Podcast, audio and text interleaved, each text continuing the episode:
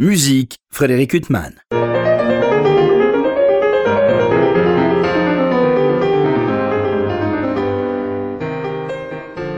Frédéric Huttman au micro, j'ai le plaisir de vous retrouver pour un nouvel entretien. Aujourd'hui, j'ai l'immense plaisir d'avoir deux invités. Edwin euh, Crosslet-Mertzer, bonjour. Bonjour. Johan Hérault, bonjour. Bonjour.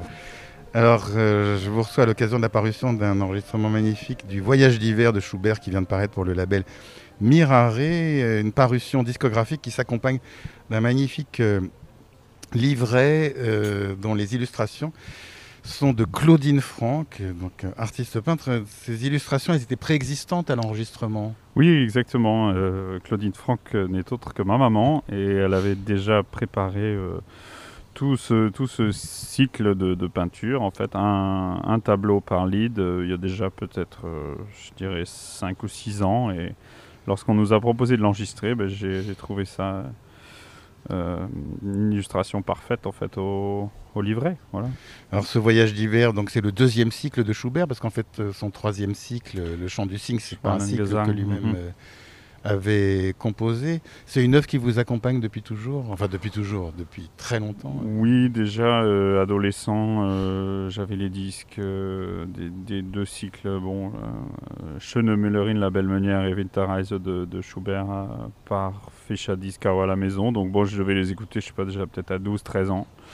Et puis voilà, ça, ça reste avec moi depuis, depuis que j'ai commencé à chanter à 18, 19 ans à peu près. ouais, voilà. Et vous, euh, Johan, c'est une œuvre que vous aviez interprétée avant euh, votre rencontre avec euh, Edwin euh, Crosslet-Mertzer ou- Eh ben non, moi, ma première, c'était avec Edwin, il y a 4-5 ans maintenant. Et bah, c'est évidemment une œuvre que j'avais déjà beaucoup pratiquée, mais que j'avais encore jamais eu la chance de faire en concert. Et c'est vrai que bah, ça a été un grand moment pour moi de le faire la première fois, et c'est chaque fois un grand moment, et c'est ce genre d'œuvre qui, qui nous accompagne et qui qu'on et on évolue avec elle, euh, et on est toujours ravis de les reprendre et de, et de voir nous-mêmes où on en est par rapport à ce sommet de la littérature euh, voix piano. Vous, vous interprétez de- des œuvres de Schubert pour piano seul, euh, beaucoup ou c'est un Bien répertoire sûr, que vous bien, sûr moins aussi, oui, oui, oui, c'est un répertoire que j'aime particulièrement. Euh, je sais pas, les, les impromptus que j'ai fait encore assez récemment, le dernier cahier, euh, les moments musicaux. Non, non, c'est évidemment, en, tant- en tant que pianiste, on est, on est, évidemment saisi et, euh, formé euh, euh, dès, le, berceau avec Schubert. Alors je vais vous poser une question idiote, mais tant pis, hein, je me lance, c'est pas grave. Parce que je vous ai rencontré à maintes occasions, vous jouez avec Raquel Camarina. Donc quand, on accompagne une voix d'homme et quand on accompagne une voix de femme, au niveau de la perception et du jeu pianistique et du son pianistique, qu'est-ce qui se modifie et qu'est-ce qui fait que votre jeu devient complètement différent euh Ah, ça, euh, oui, euh, Enfin c'est peut-être... euh, non, peu non, je sais pas, pas s'il y a des différences entre hommes et femmes, mais en tout cas, c'est sûr qu'en fonction des tessitures, il y a des grandes différences. Edwin est donc baryton basse. Ça crée de potentiels problèmes d'équilibre avec le piano différents d'avec une soprano. Bah, voilà, très, très prosaïquement, moi, il faut que je fasse attention toujours au piano, à la tessiture qui est la même que celui du chanteur, pour lui laisser de la place dans le spectre et pas être trop envahissant et en, en étant tout, euh, tout à fait présent. Mais euh, c'est sûr que les, les- les équilibres sont tout à fait différents, les textures euh, différentes à trouver. Mais, mais, mais, c'est le même travail à faire entre une voix de ténor et une voix de basse, évidemment. C'est pas vraiment la question n'est pas femme et, et homme. Et alors cette œuvre, ce voyage d'hiver, on a beau se dire, euh, bon c'est une œuvre qu'on connaît, euh, qu'on aime, qu'on adore, euh, c'est quand même, on se lasse jamais de la réécoute, parce qu'il y a certains tubes ou certains grands chefs-d'œuvre, euh, on peut éprouver parfois, non pas une lassitude, mais se dire qu'on les a beaucoup écoutés. Et ce Mm. voyage d'hiver, c'est une œuvre qui à chaque fois bouleverse. Ben, je pense que là, vous partez du, du point de vue de l'auditeur, donc Oui. c'est c'est toujours différent d'é- d'écouter une œuvre et puis d'essayer de la, de la chanter ou de la jouer soi-même. Donc, euh, euh, même si c'était Happy Birthday, euh, chaque fois, il faut le faire euh, sur la bonne voix, la bonne technique, essayer de trouver un phrasé, essayer de trouver une, une, euh, une dramaturgie, disons, musicale à chaque fois. Donc, euh, je vois pas pourquoi euh, il y aurait une lassitude, en tout cas. Oui, non, mais je parlais effectivement du point de vue Non, de non, mais l'auditeur. où- ab- absolument. euh, même, même de, même de l'auditeur, non. Pas, pas cette œuvre-là pour moi, jamais. Alors on est loin de Happy Birthday avec le voyage d'hiver euh, et de Crossley Mercer. C'est quand même une œuvre euh, qui est douloureuse de bout en bout. Il y a quelques éclaircies d'e-post ou certains Ouais. leaders euh, justement, mais on reste toujours quand même Ouais. dans une tonalité euh, Hmm. sombre. sombre mais vindicative. c'est quand même quelqu'un qui, qui est prêt à braver tous les éléments, cet, cet univers glacial pour, pour suivre et affronter ses sentiments. Je, ne trouve pas que ce soit un personnage euh, euh, si larmoyant que ça finalement.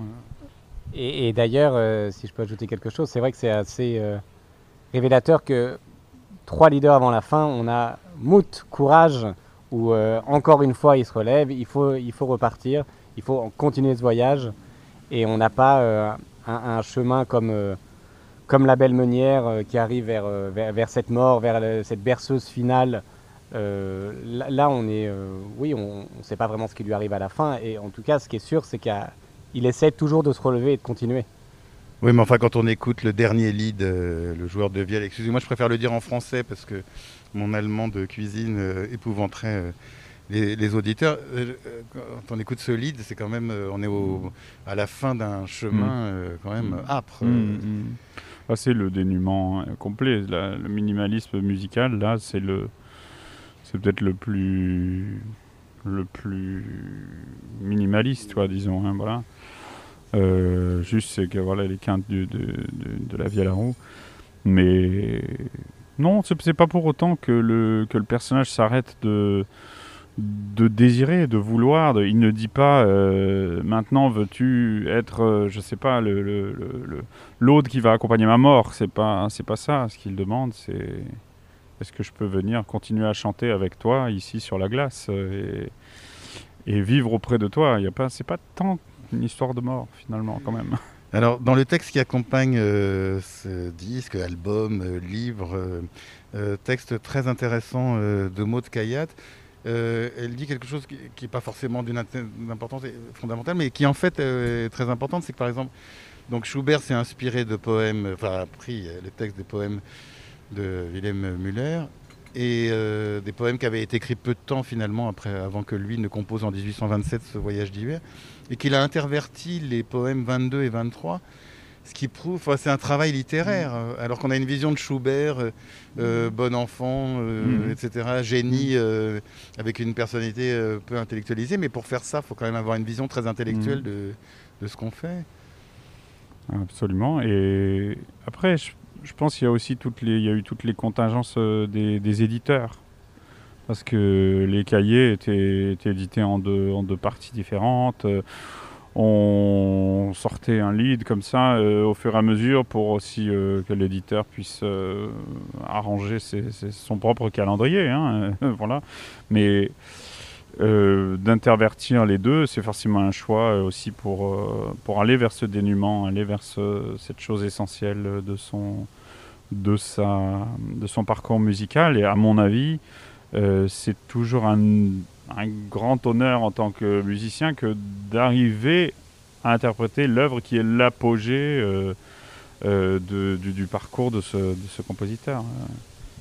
Et, et c'est vrai que pour l'ordre aussi, il faut savoir qu'il est, il a, il a reçu d'abord de Müller, le- enfin, la, la première édition des 12 premiers qui n'étaient pas l'ordre définitif de Müller. Donc je pense que dès le départ, euh, Schubert a dû de fait se poser la question de, de cette ordonnance et faire des choix. Peut-être qu'il n'aurait pas fait s'il avait reçu les 24 leaders dans, un ordre, les 24 poèmes dans un ordre, qu'il aurait peut-être accepté. Mais je crois que du fait qu'il ait reçu 12 premiers qui, euh, qui ont ensuite ont été dans un ordre différent dans l'édition finale de Müller, il a dû se poser des choix.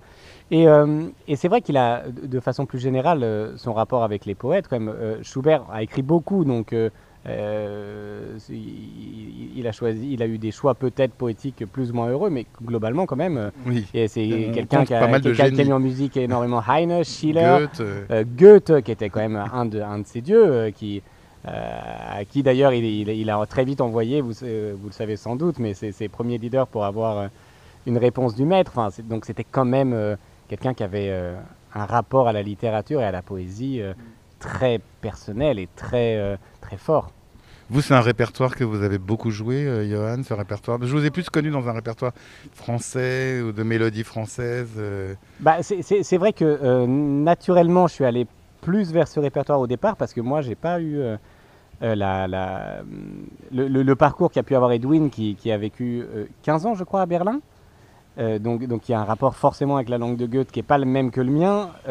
Et moi, c'est vrai qu'il m'a fallu un peu maturer le rapport, euh, voilà, mon rapport avec euh, ce répertoire et avec cette langue pour euh, ensuite aborder des, des, des cycles comme ceci. Alors après, là, très prochainement, je jouerai aussi La Belle Meunière, le, chant du cygne, et c'est toujours tellement inspirant, tellement porteur d'aller vers cette musique qu'on ne pourrait pas s'en priver. Alors, vous parliez des 15 années de Edwin euh, Kressler-Merzer euh, à Berlin. On a l'impression que vous êtes euh, entre plusieurs cultures. Vous êtes franco-irlandais. Oui, c'est ça. Euh, Vous avez étudié en Allemagne. En même temps, vous avez eu le prix Nadia et Lily Boulanger, qui est quand même un des, un des prix majeurs de la mélodie française. Donc, euh, non, tant pis si vous rougissez, c'est pas grave, c'est de la radio. Donc, euh, ça veut dire que. Non, non, c'est juste Euh. que j'oublie, j'oublie toutes ces choses. Déjà, il y a déjà presque 15 ans, Oui, tout. bien sûr, mais bon, c'est quand même. euh, ça ça Oui, signifie oui. quelque chose. Oui, euh, oui. Donc, euh, c'est souvenirs, Quoi, oui. vous sentez entre plusieurs riffs, comme le voyageur dans le voyage d'hiver. euh. Oui. Bah, C'est-à-dire qu'à la maison, il y avait les grands-parents euh, maternels qui étaient quand même alsaciens. Alors euh, ensuite, on m'a envoyé faire une classe européenne allemand. J'étais déjà à Berlin euh, pour les échanges euh, scolaires euh, à 12 ans, je crois. Enfin, je sais pas, pour moi, l'allemand, ça, a toujours été, euh, disons. Et puis, vu que je parlais anglais déjà à la maison, euh, vivant en France, mes parents ont insisté pour que je fasse euh, allemand première langue. euh, pour euh, voilà, la solution de facilité, j'étais évidemment furieux. Et, et- mais euh, bon, voilà, je, je les remercie de m'avoir poussé vers l'allemand aujourd'hui parce que c'est une langue que je, que je chéris par-dessus beaucoup d'autres. Ben, on est très heureux euh, que vous y ayez poussé. Quand on écoute ce voyage d'hiver qui vient de paraître pour le Mhm. label Miraret, à quel moment on, on se dit on peut l'enregistrer, cette Mhm. œuvre, même si vous l'avez énormément chanté, travaillé euh, Oh, C'est-à-dire que si on se si, si on vise que les idéaux tout le temps, ben alors voilà, on aura fait plus rien. un track tel et on fera jamais rien, voilà. Euh, je, je- je me suis aperçu qu'avec Johan, euh, lors de notre concert, il y avait vraiment eu une une réponse euh, vraiment tellement enthousiaste. Et puis, mm, moi, je, voyageais aussi loin, loin, loin dans ma tête, dans mon expression, dans ma voix. Je me suis dit, bon, ben voilà, hein, on n'a qu'une vie et il faut, il faut essayer de, fixer les choses. C'est aussi simple que ça. hein. Alors je me tourne vers vous, Johan, cette partition euh, pianistique du voyage d'hiver, parce qu'on parle des poèmes de Willem Müller, mais la partie de piano, elle est absolument sublime. Euh, elle est parfois euh, pas nue, mais enfin il y a quelque chose. la difficulté est encore plus grande à mon avis parce que il y, a- il y a moins de notes que chez Hugo Wolf ou d'autres. euh, Bien sûr, bien au sûr. Et, piano. que, et d'ailleurs euh, que chez Schubert parfois également, où Oui. c'est une partition. bah, euh, tout à l'heure, Edwin euh, utilisait le, le terme de minimaliste. C'est vrai qu'on a, y a quelques numéros, il y a très peu de choses, mais qui sont toujours d'une intensité folle. Donc on, on, s- on se passionne pour chaque détail de la partition de Schubert, qui est toujours très signifiante. Le, le- le piano raconte toujours quelque chose, soit il nous peint un paysage, soit euh, il, il est euh, dans, l'affect du chant, ou euh, parfois euh, au contraire euh, va, aller euh, euh, un peu l'affronter ou alors être, en résonance de ce qu'il dit, mais c'est sûr qu'il est toujours très signifiant. Et, euh, c'est peut-être aussi la force de ce cycle, ce, minimalisme qui, donne tant d'intensité à, chaque facteur. Alors on le disait, ce livre s'accompagne d'illustrations. Vous, euh, quand vous interprétez euh, une œuvre, l'un comme l'autre, euh, est-ce que vous, quand vous, quand vous donnez des masterclass, vous, donnez des images ou alors euh, Oh, oui, bien sûr. Ah bah qu'est-ce que la musique si elle n'est pas là pour éveiller des, des, images, des évocations, des, enfin l'imagination, elle passe vraiment aussi par la manière dont on met des mots sur les images qui qui émanent quoi dans l'esprit. Donc forcément, forcément l'image elle est elle est là, elle est là et elle n'est pas comme euh, je comme les je vois chez- Non, non, non. chez- J'ai les tableaux de ma maman, non, pas du tout. En même temps, ces tableaux de Claudine Franck qui donnent une grande liberté à l'auditeur. Oui, Euh, oui, oui, oui, c'est ça. sent, Ce sont euh, des évocations bah, aussi. Des évocations, ouais, mais ouais. euh, il a- elle n'impose pas une vision Non.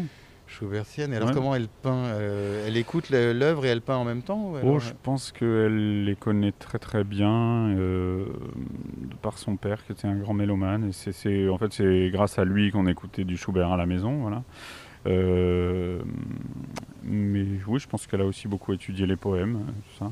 Je pense pas qu'elle ait essentiellement écouté ma version à moi en plus. Je pense pas non Bah, plus. Elle travaille dans son coin. Voilà. Ju- Justement, vous vous disiez que quand vous étiez, enfin, quand vous aviez 12-13 ans, c'était la version de Fischer Ouais. Oui. Qui Oui. un de vos maîtres. Oui, euh, oui, oui, j'ai fait deux longs stages avec lui à Berlin. ouais. Et alors, c'est- et sa femme, Julia Varadi aussi. ouais. ah oui, non, mais quand on est avec des gens de cette envergure, on Et arrive on se sent tout petit, c'est vrai, oui. Oui, mais Surtout quand, ils vous, quand ils, ils vous font chanter en chaussettes euh, dans leur salon, euh, Ah oui. devant leur piano. oui. Et vous, donc, Johan, vous, alors, vous avez bien sûr un itinéraire très, très, très différent, puisque vous étiez. euh, euh, bien sûr, vous n'avez pas étudié avec Fischer Discao, mais euh, vous, vous avez travaillé beaucoup avec des chanteurs dans votre formation, parce qu'on parle des, des pianistes comme Jeff Cohen ou d'autres avec qui vous avez Bien travaillé. sûr, bien sûr. Oui, il y a eu des chanteurs euh, qui, qui m'ont beaucoup marqué. Je- là, je, pour Schubert, je pense à, à, à Prégardien, avec qui j'avais eu le bonheur de faire une masterclass sur Schubert, qui, d'ailleurs, dont, dont- dont j'admire beaucoup les interprétations schubertiennes et, et le voyage d'hiver en, en particulier. Euh, donc non, oui, des rencontres très importantes. euh, oui, je- j'en cherche d'autres pour des chanteurs euh, en langue allemande. J'ai- eu aussi la chance de beaucoup travailler avec Stefan Gens, qui est quand même quelqu'un qui, porte beaucoup ce répertoire. Voilà. Bon, bah, ça fait un bel itinéraire. Alors, ce voyage d'hiver, est-ce qu'on peut imaginer qu'on puisse en chanter un lead séparé des autres? Ou alors c'est vraiment un édifice dont chaque pierre euh, revêt une importance Bah. égale aux autres En fait, euh, euh, pour moi, c'est un peu paradoxal parce que c'est vrai que les, les- les poèmes sont autonomes. Donc on pourrait, euh, à, leur seule, li- la- à leur seule lecture, imaginer qu'on puisse les faire séparément. Mais la, la- la force de ce cycle est aussi tellement dans sa globalité, dans, dans, dans son format, euh, que pour moi, aujourd'hui, peut-être je vous dirai autre chose dans, quelques années, mais aujourd'hui, je vois, je, vois pas trop euh, l'intérêt de le faire.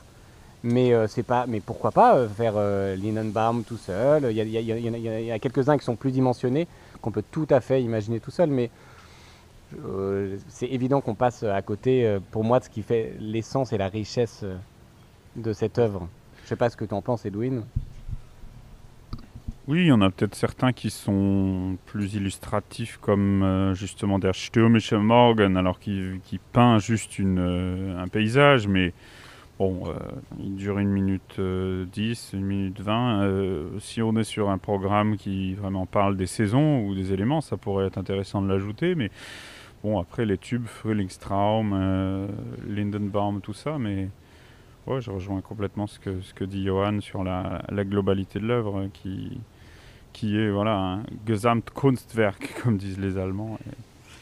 Et, et c'est sa force, et ça serait dommage de le, de le désosser. Alors, ce- oui, non, mais ce, enfin, de toute façon, ce qui est dommage, c'est de ne pas écouter les 23 autres quand on l'écoute.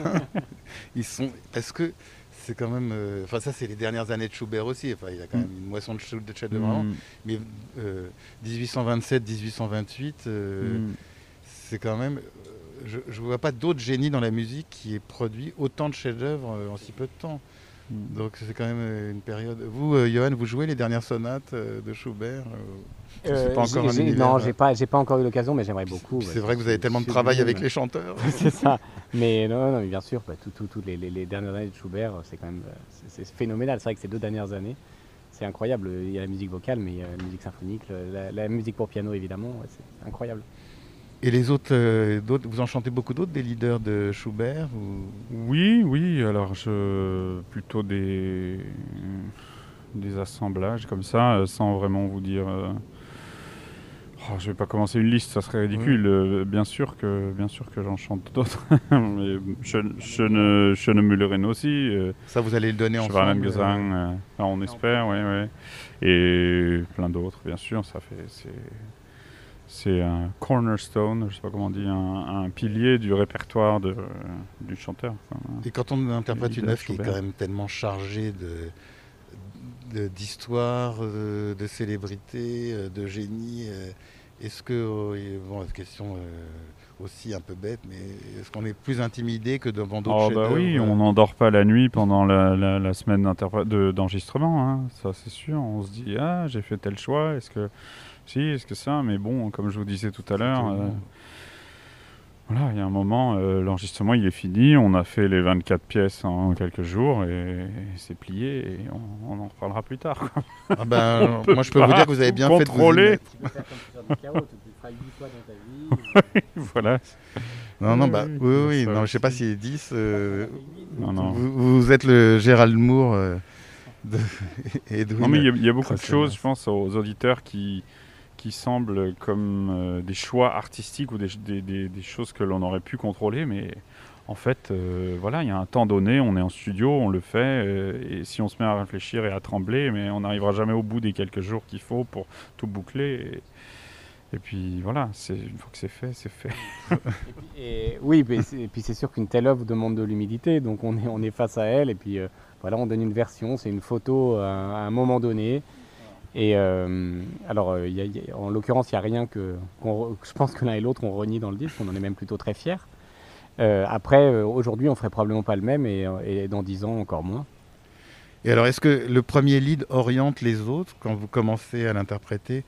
Et qu'après, ça va orienter euh, la manière dont vous allez interpréter les 23 autres Bien sûr. Euh, d- D'ailleurs, euh, je me rappelle qu'au début, euh, quand on a commencé à travailler ensemble avec Edwin, on a pas mal parlé du premier lead.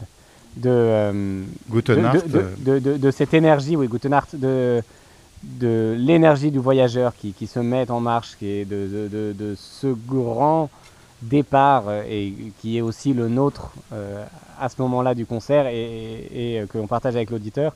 De cette, euh, il faut à la fois trouver ce rythme de marche, mais euh, cette tonalité hivernale et puis euh, qui est quand même un, un peu avec un certain désespoir quand même. ah oui, c'est Gutenart, c'est pas Bonne Nuit les Petits. hein, Voilà, c'est ça. Et donc c'est voilà, c'est vrai que c'est il est très important ce début et c'est pas le plus facile. Et alors, il y a aussi euh, ces leaders qui sont un peu plus. euh, qui sont, disons, comme Deep Post ou, ou d'autres, euh, qui ont un, tempo plus allant. euh, ça, qui sont des ruptures. euh, enfin, je sais pas si c'est des ruptures. Pour vous, vous les considérez comme quoi Comme des. Des, des cailloux nécessaires sur ce chemin euh, ou alors enfin ils viennent naturellement Bah euh, oui, en l'occurrence Deep Post, moi oui, je le vois un petit peu comme une rupture parce que bah, déjà il y a il y a un personnage qui, qui, rentre, même si on le voit pas. euh, Il y a l'arrivée de, de la poste et, des, et du courrier et de, et de, l'inconnu qui va avec. Euh, et euh, oui, c'est quand même un, un jalon important. On, a, on, a pas, on est tonalité majeure en plein milieu comme ça du, cycle, le, le- le- le- peut-être le, oui, le, tempo le plus allant. Donc euh, oui, oui, oui, c'est quand même une petite rupture, oui. Alors on parlait de la belle meunière euh, que vous êtes en train de, de travailler ensemble.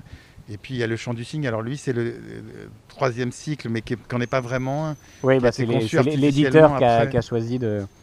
Mais est-ce qu'il y a une cohérence quand même euh, dans les, les Bah, choix bah, Il y a une cohérence dans, la, dans le choix des poètes. Euh, après, non, là, c'est vraiment purement éditorial.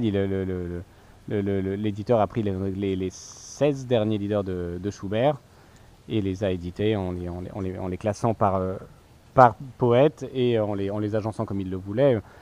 Après, ils ont, ils- moi, c'est un cycle quand même que je chéris bah, parce que c'est euh, c'est la dernière œuvre Tous de les Schubert. leaders sont sublimes aussi. tous les leaders sont sublimes. le caractère artificiel. Après, effectivement, on n'a pas, on n'a pas la, on parlait de globalité avec euh, une glo- globalité très forte avec Winter Eyes. C'est pas tout à fait la, la- même chose avec Schwanengesang, même si la densité musicale euh, est tout à fait incroyable et, et fait que moi j'ai grand bonheur à le faire et que je et que je trouve que ça évidemment euh, ça vaut la peine et de le penser en cycle quand même. Il y a d'autres cycles, euh, Edwin Crossler-Mercer. Enfin, il y a d'autres cycles magnifiques, d'autres compositeurs. Euh, On parlait au micro de la, la belle Magellan de Brahms, euh, mhm. ou d'autres cycles. Mais pour vous, euh, c'est vraiment le cœur de, Oh.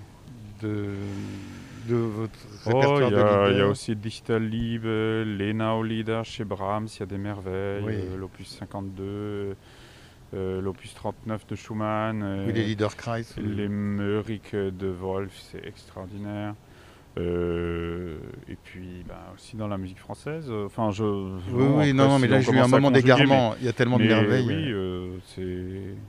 Mais ce que je veux dire, c'est qu'un cycle qui vous accompagne Ouais. comme ça, comme le voyage d'hiver, euh, c'est quand même euh, aussi un chemin que vous pratiquez et vers lequel vous revenez. Oui, peut-être plus que vers d'autres euh, cycles qui sont aussi géniaux, vrai. mais, mais qui vous accompagnent peut-être moins. Mais, mais euh, cela dit, c'est vrai que moi, c'est une, une question qui me, qui, qui, qui me taraude un petit peu. C'est pourquoi finalement il y en a eu, euh, il y a si peu d'autres exemples? Euh, Est-ce que c'est le, le- le- c'est le, l'exemple écrasant de Schubert qui a fait que, que peu d'autres compositeurs se sont frottés à des cycles de cette dimension Parce que c'est vrai que ceux, ceux dont on parlait euh, sont plus réduits, comme Dichter Liebe, on est euh, autour de 25 minutes, je Ou crois. même les cycles de malheur. Euh, les cycles de malheur, oui, oui, oui. euh, c'est souvent moins dimensionné. Et, et c'est vrai que ça leur donne à la Belle Meunière et à, à ce voyage d'hiver une, une place tout particulière dans nos, dans nos vies d'interprètes et une force particulière. Moi, je sais que euh, là, on l'a fait hier avec Edwin, euh, on l'a donné. Et à la fin, je suis vraiment sonné de ce parcours, de cette, euh, durée qui est quand même assez unique. Je, cherche d'autres cycles plus récents. Si, il y a, comment ça, la, vie de Marie par Hindemith, qui, fait bien une, une petite heure aussi. Donc on a la Maglone de Brahms qui est assez dimensionnée aussi, mais qui est un petit peu plus court. Euh, mais c'est vrai que oui, euh, peu, peu euh, s'y sont mis. Ah, Pascal Dussapin a écrit Au Mensch euh, récemment pour un, pour un baryton d'ailleurs. Il faudrait qu'on en parle, Edwin, un jour.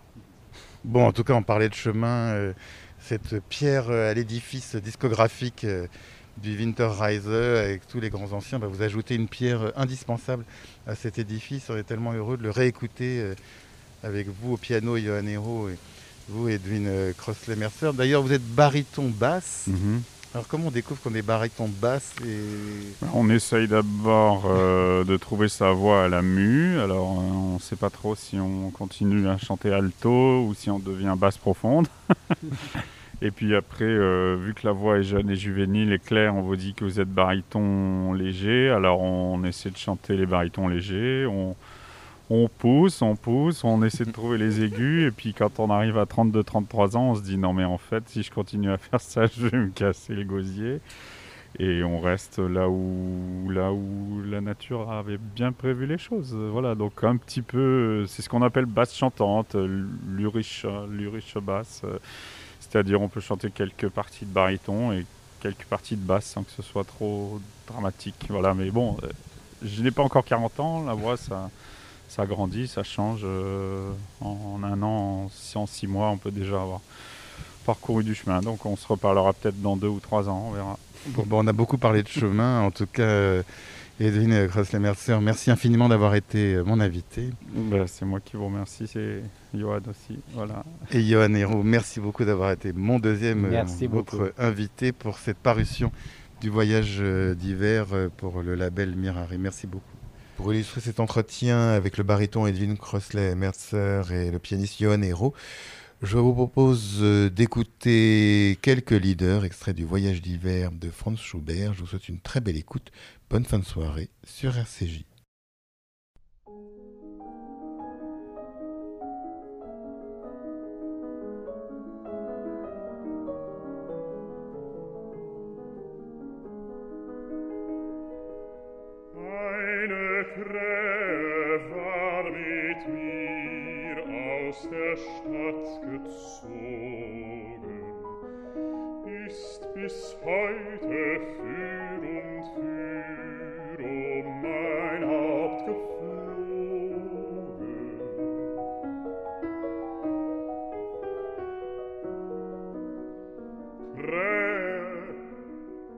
wunderliches Tier, willst mich nicht verlassen.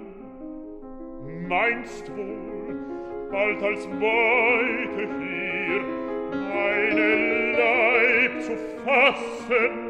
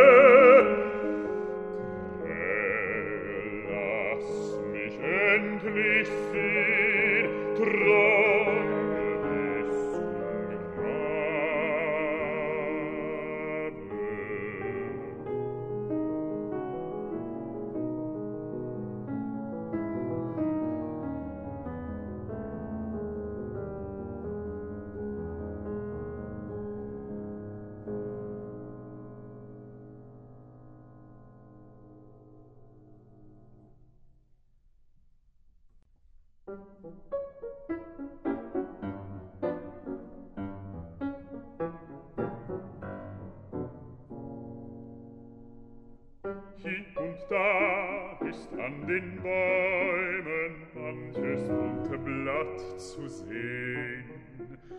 Und ich bleibe vor den Bäumen oftmals in Gedanken stehen.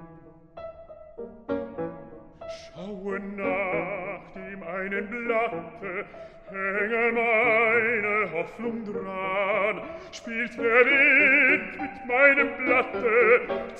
zittrig was ich zittern kann.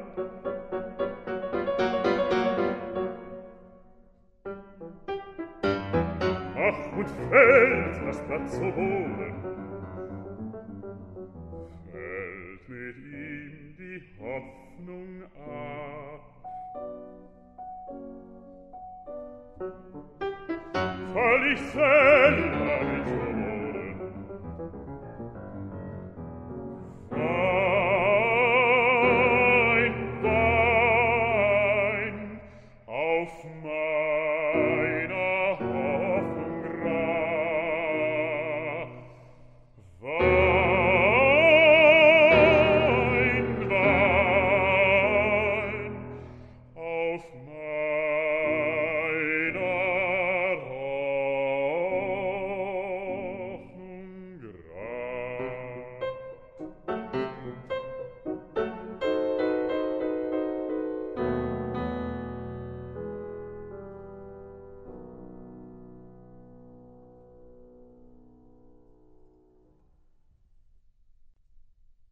Es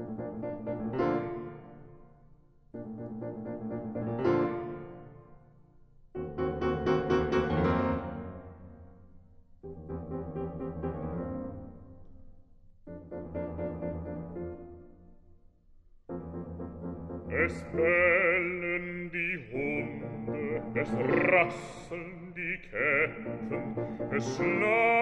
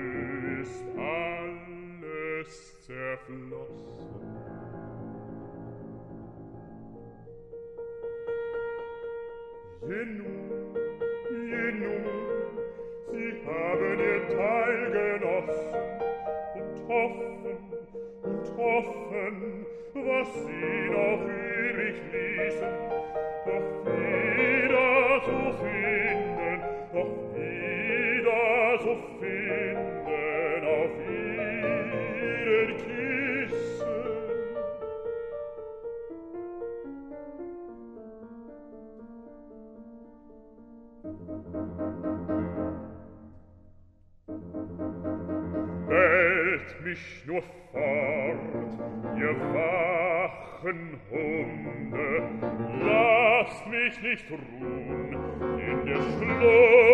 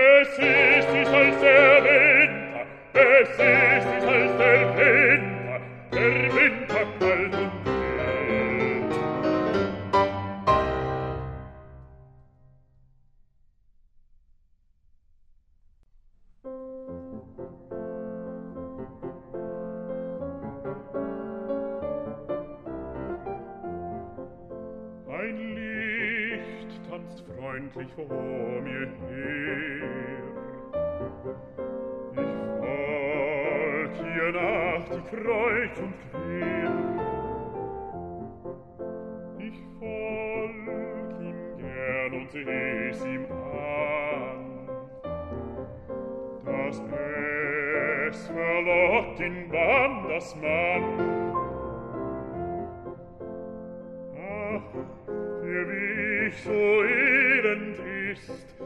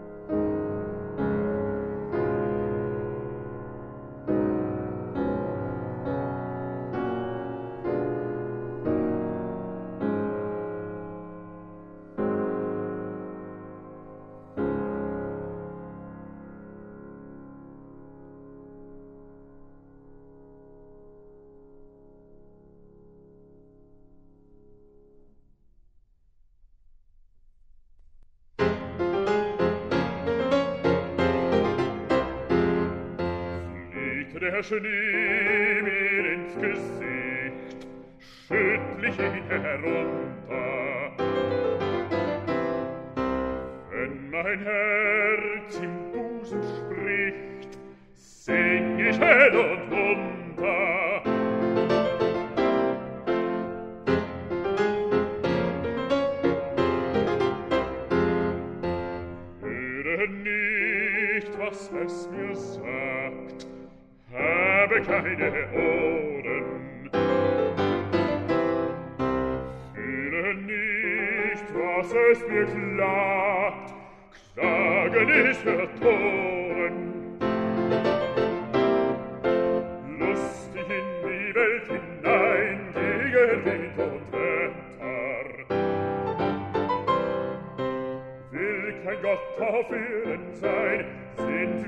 der Götter. Lustig in die Welt hinein, gegen Wind und Wetter. Will kein Gott auf Erden sein, sind wir selber Götter.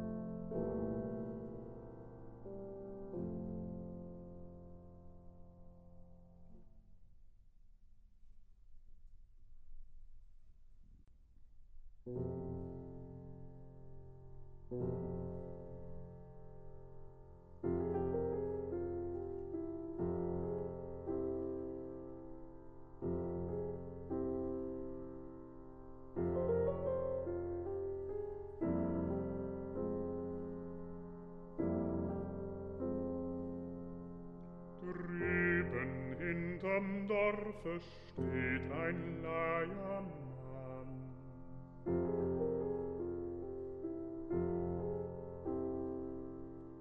Und mit starren Fingern dreht er, was er kann.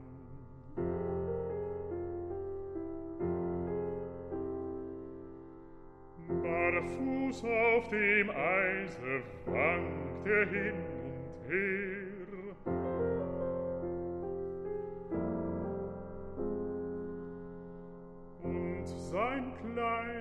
stella bleib ihm immer leer.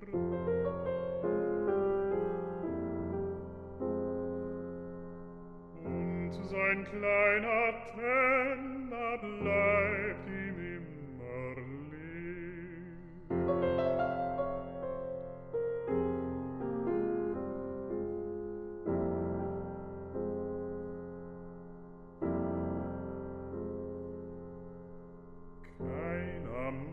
ihn hören, keiner sieht ihn an.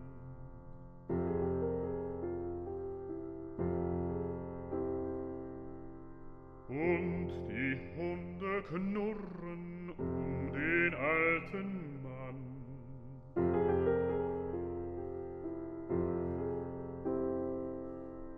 Und ihr lässt es gehen, alles wie es will.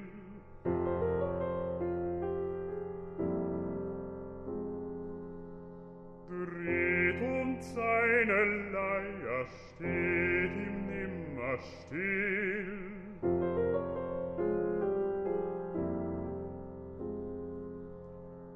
Dreht um seine